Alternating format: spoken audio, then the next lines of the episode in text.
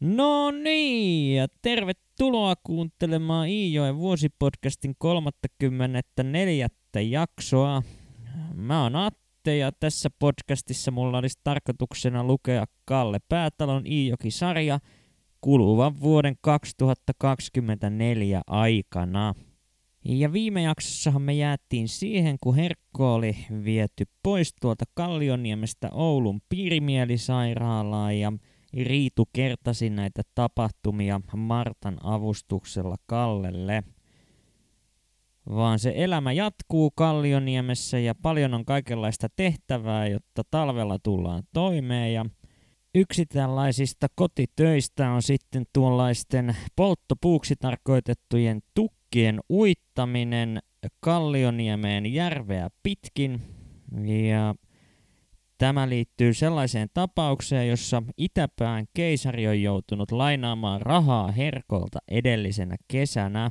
Ja tästä on sitten maksuna sovittu toimitettava läjä tukkipuuta, ja koska Herkko ei nyt tietenkään itse ole pystynyt näitä tukkeja sieltä sovitusta noutopaikasta hakemaan, niin tämä vastuu siirtyy Kallelle, joka alkaakin suunnittelemaan siirtooperaatiota ja tarkoituksena olisi, että Marttakin siinä sitten vähän osallistuisi tuohon touhuun.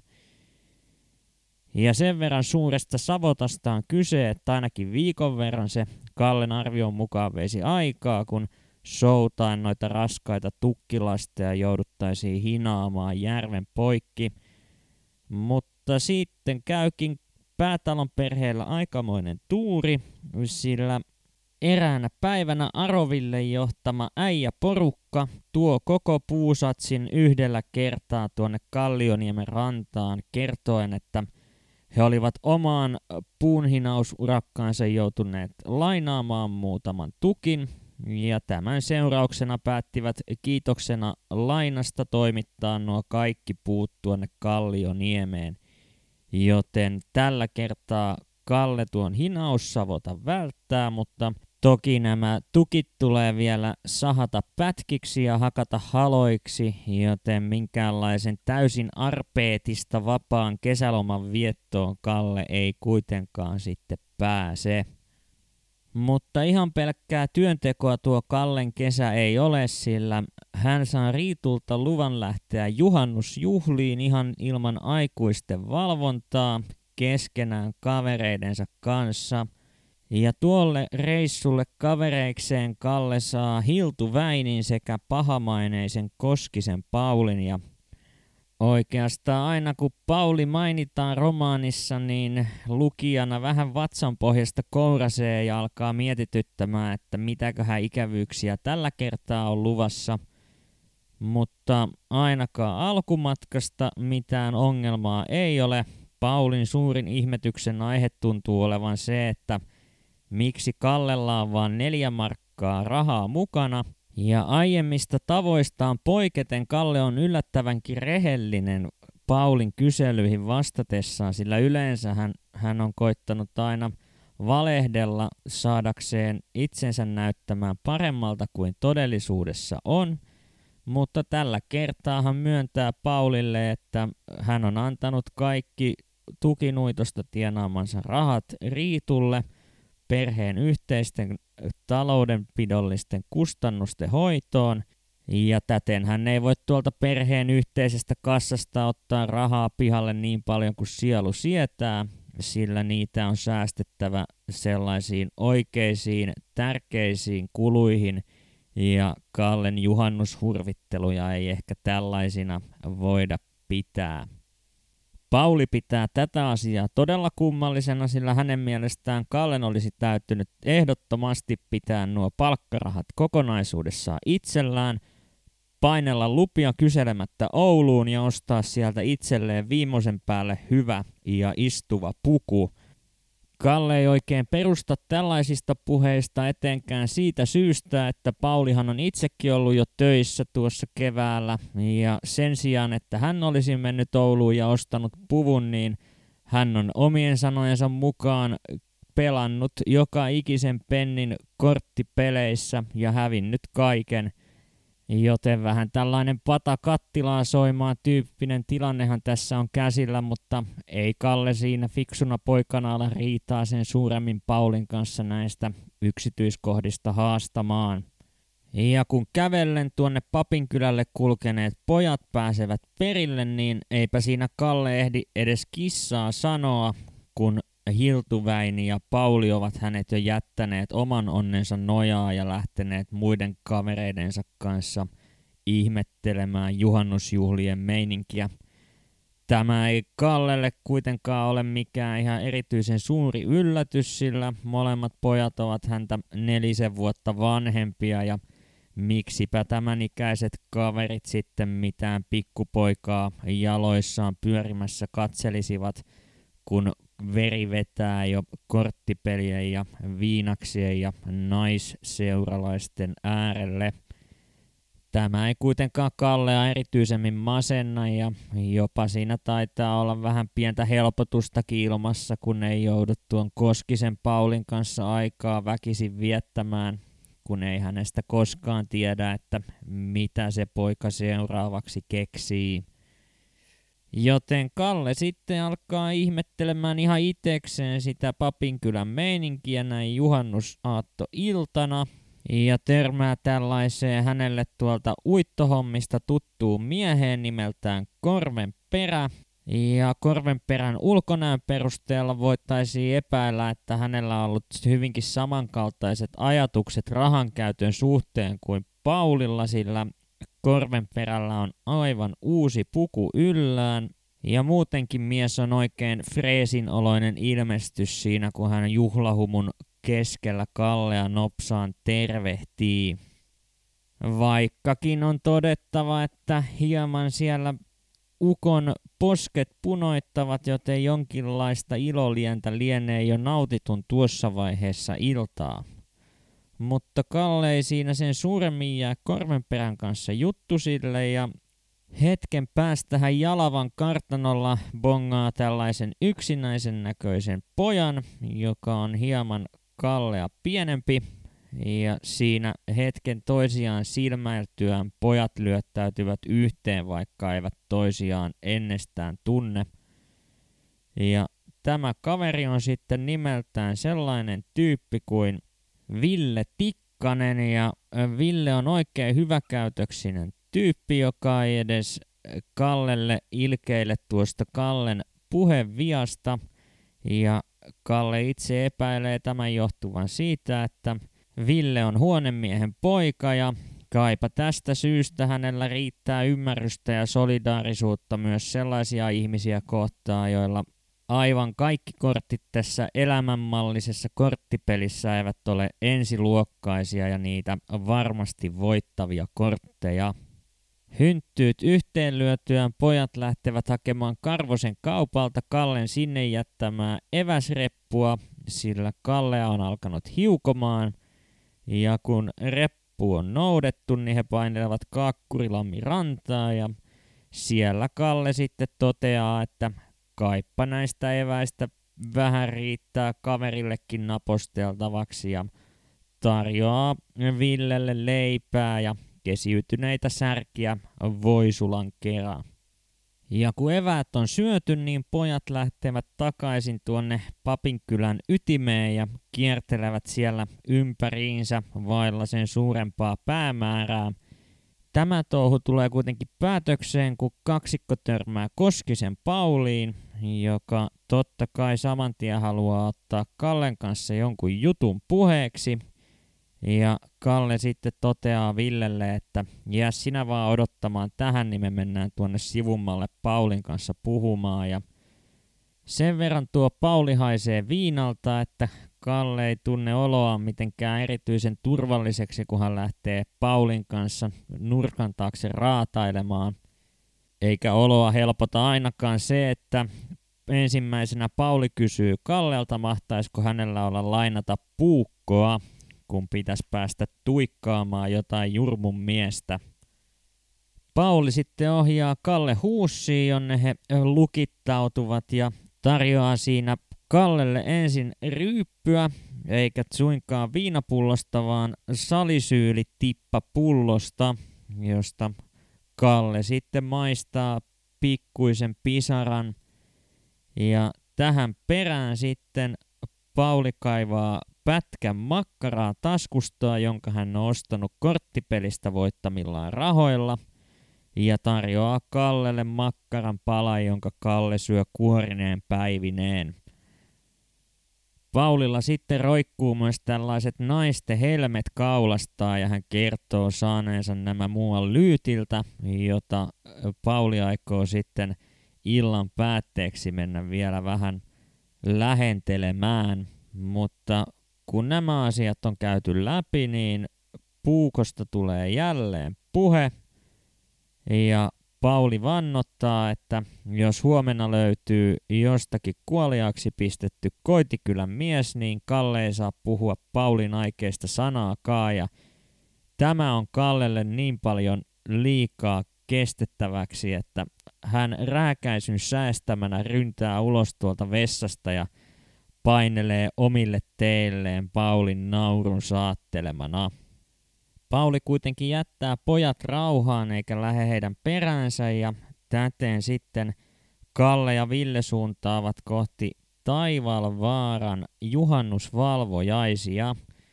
Ja tuo on sellainen tapahtuma, jonne useimmat muutkin papin kyläläiset suuntaavat ihmettelemään sitä, kuinka aurinko vai vaivoin laskee horisontin taakse – joten paikalla on myös kaikenlaista ohjelmaa ja myöskin erilaisten virvokkeiden myyntiä on järjestelty jonkin yhdistyksen toimesta, jota Kalle ei valitettavasti osaa nimetä.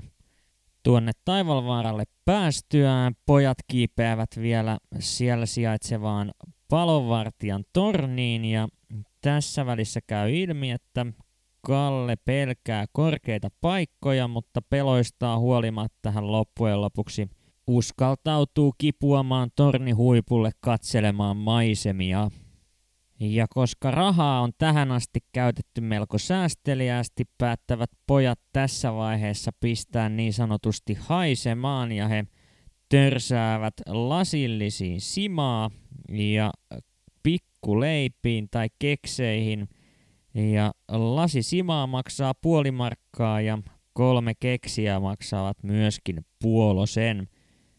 Vaan nälkähän siinä kasvaa syödessä ja kun vierellä on porukkaa, jotka ahnehtivat simaa ja pikkuleipiä vaikka kuinka, niin pakkohan siinä on poikien ottaa vielä kerta kiellon päälle toinen kierros simaa ja pikkuleipiä. Kun siinä juhannussimat on juuri saatu holautettua kurkusta alas, niin alkaa kuulumaan semmoista meteliä, joka ei vaikuta olevan osa ihan normaalia juhlahumua.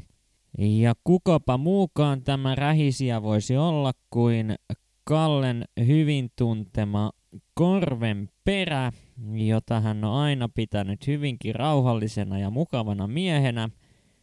Ja ilmeisesti jonkinnäköistä väkevämpää rähinäviinaa on Korvenperä nauttinut reilunlaisesti, sillä huutoja metakka on aivan hirvittävää ja hän yrittää siinä lyödä vähän jokaista vastaan tulijaa ja useampaan onnistuu kolauttamaankin nyrkkinsä. Ja kun miehet siinä alkavat viimein pistämään korvenperää kuriin ja järjestykseen, niin Kalle yrittää vähän leppyytellä näitä ukkoja, että älkää nyt liian ankaria olko sille miehelle, että hän on kuitenkin selvinpäin ihan hyvä jätkä, mutta eihän nuo miehet tämmöisiä puheita usko tai ainakaan kuuntele, ja käskevät Kallen väistämään, kun laitetaan mies ojennukseen.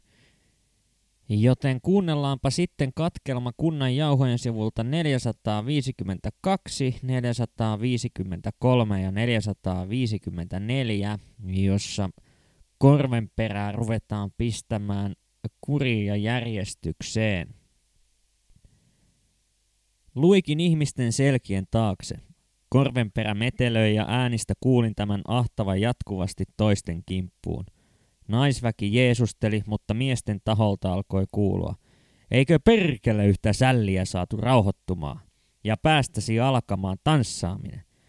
Kuka lähtee sanomaan Salamelan mannelle ja venneperille? Perkele tähän kiireeseen tuhaituksi poliisit eikä nimismiehet, älähti Suomperän Kalle. Tuuppa Eino kaveriksi, niin laitetaan sälli ainakin tältä vaaran päältä. Nakataan tuonne rinteeseen. Möyrästäköön siellä niin pitkään kuin sappi tyhjenee. Taas se perkele! Kalle väisti korvenperän huitaisu ja tämä puukertui jäkälikköön. Näverin Eino meni Kallen kaveriksi. Miehet tarttuivat korvenperän olkapäihin ja juoksuttivat hänet takapuoli maata laasten läheltä alkavan äkkiputouksen reunalle. Yleisö seurasi perässä. Häpesin enkä hakenut ihmissakkiin kadonnutta Villää. Menin seisomaan rinteen taitteeseen sivummalle. Taivalvaaran sora on asettunut sillä kohtaa harvinaisen pystyksi rinteeksi. Rinteessä seisoi tiheää, aisapuu vahvuista, pitkän sujakkaa männikköä. Rinteen jyrkkyydestä johtui, että mäntyjen latvat olivat jo muutamien metrien päässä alempana kuin tasanne, jossa juhlaväki liikehti. Maahan painettu korvenperä noitui huutamalla, riuhtoi ja potki. Hän sai jalkansa irti ja potkaisi Einoa leukaan niin, että tältäkin rupesi valumaan suupielestä noronen. Hyvän nahkainen Eino suuttui ja kouraisi selkäpiillään teutaroivan miehen nilkat nyrkkeihinsä. Kalle tarttui kainaloitten alta ja karjaisi. Yös ja oppa heijaa! Ensi heilautuslaaki... Nyt! Korvenperän mutkalle painuva vartalo heilahti ensi rinteestä poispäin ja sitten seurasi Kallen karjahduksen tahdittama lentoheilahdus.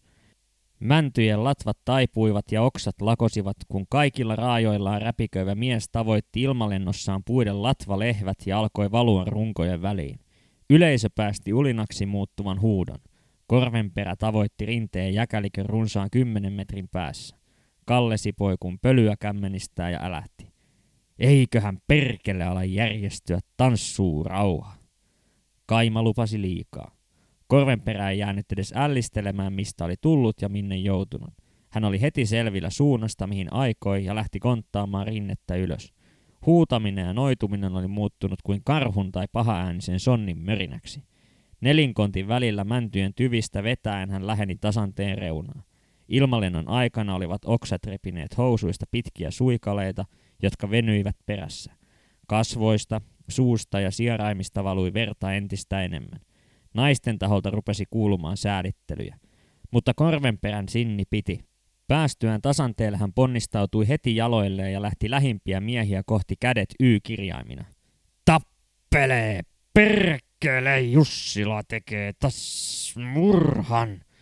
Murhia tuon näköinen mies ei tie, ainaskaan tällä paikalla, sanoi Kalle ja riuhtaisi miehen olkapäästä kenttään. Uusataanpa Eino tämä touhu. Kokkeella montako kertaa tämä hirmu haluaa lentää. Sama lento ja valuminen mäntyjen latvoista niiden juurille toistui. Sillä kertaa korvenperä laski Metonmäen lähemmäksi, eikä kestänyt pitkään, kun hän möristä ja kiljahdellen konttasi taas törmää ylös. Ja sisu oli vain parantunut reissulla. Tällä kertaa korvenperä kerkisi jo tönäistä jotakin lähellä seisovaa miestä ennen kuin lähetettiin kolmanteen lentoonsa. En muista tarkkaa, mutta ottelee kuin Eino ja Kalle olisivat nakanneet korvenperän kaikkiaan puolisen tusinaa kertaa, ennen kuin tämä taas rinteeseen pudottuaan otti toisen suunnan. Tällä kertaa uittokaverini lähti rinnettä alaspäin. Ei kuitenkaan vieläkään surkeuttaa valittaen, vaan päästelen hihkaisuja, jotka saivat keskiyön alla seisovan vaaran raikumaan. Hän huusi kostoa ja yritti välillä jopa vetää rallia. Kulku oli puulta puulle horjumista – ja tämän tästä mies tuupertui mahaluisuun, ennen kuin katosi silmistämme männikköön. Mutta vielä senkin jälkeen ääni kuului, ja reilusti. Tällaiseen menoon huipentui Kalle juhannuksen vietto, sillä kun tuo kormenperä oli saatu pois sieltä pyörimästä, niin Kalle lähti vielä etsimään Villeä, mutta Ville, joka oli koko päivän odottanut – pääsevänsä kuuntelemaan haitarin soittoa, oli siellä sitten niin soiton lumoissa, että Kalle ei jotenkin löytänyt enää itsestään sellaista juhlatunnelmaa, joka olisi pystynyt Villen lumoutuneeseen fiilistelyyn vastaamaan, joten Kalle päättää vähin äänin lähteä takaisin papin kylään nukkumaan ja Hän taittaa tämän matkan metsiä pitkin kulkien, sillä ajatus muihin juhlioihin törmäämisestä ei miellytä häntä laisinkaan. Ja kun tuonne Papinkylälle Kalle pääsee, niin hän painelee Karvosen matkailijapirttiin ja käy sinne sitten nukkumaan, mutta hyvin vähäiseksi jäävät nuo yöunet, sillä Kalle vieressä jonkinnäköinen pariskunta siinä pitää meteliä, nimittäin mies haluaisi kovasti päästä harrastamaan yhdyntähommia, mutta nainen ei ole tähän suostuvainen ja aikansa miestä esteltyään nousee ylös ja poistuu koko pirtistä muualle nukkumaan. Tunnin pari nukuttuaan Kalle poistuu vähin äänin tuolta Karvosen pirtistä ja käy siinä vielä äh, syömässä loput eväänsä ja lähtee sitten hakemaan tuliaisia sisaruksilleen. Ja tällä kertaa valinta osuu anispastilleihin, joita Kalle ostaa markalla tuliaisiksi. Tämän jälkeen Kalle päättää tehdä vielä viimeisen kierroksen siinä Papin kylän ympäristössä toivoen, että josko vaikka Hiltu Väini sattuisi tulemaan vastaan, niin saisi seuraa tuolle paluumatkalle, mutta Väiniä ei näy missään ja viimeinen henkilö, jonka Kalle siinä vilaukselta näkee, on Rovalan pirtissä penkillä istuva korvenperä, joka kasvot turvonneina tuijottaa eteensä ja polttelee tupakkia. Kalle ei kuitenkaan ala miestä jututtamaan, vaan poistuu paikalta ja lähtee kotia kohti. Tällainen oli Kalle juhannusseikkailu ja luulenpa, että tässä vaiheessa lienee parasta päättää tämän päivän jakso tähän ja huomenna sitten jatketaan urheiluaiheisissa tunnelmissa – mutta se jää huomiselle nähtäväksi, että mitä sieltä tulee, joten kiitos kun jaksoit kuunnella tänne asti ja palataan huomenissa asiaan. Moikka!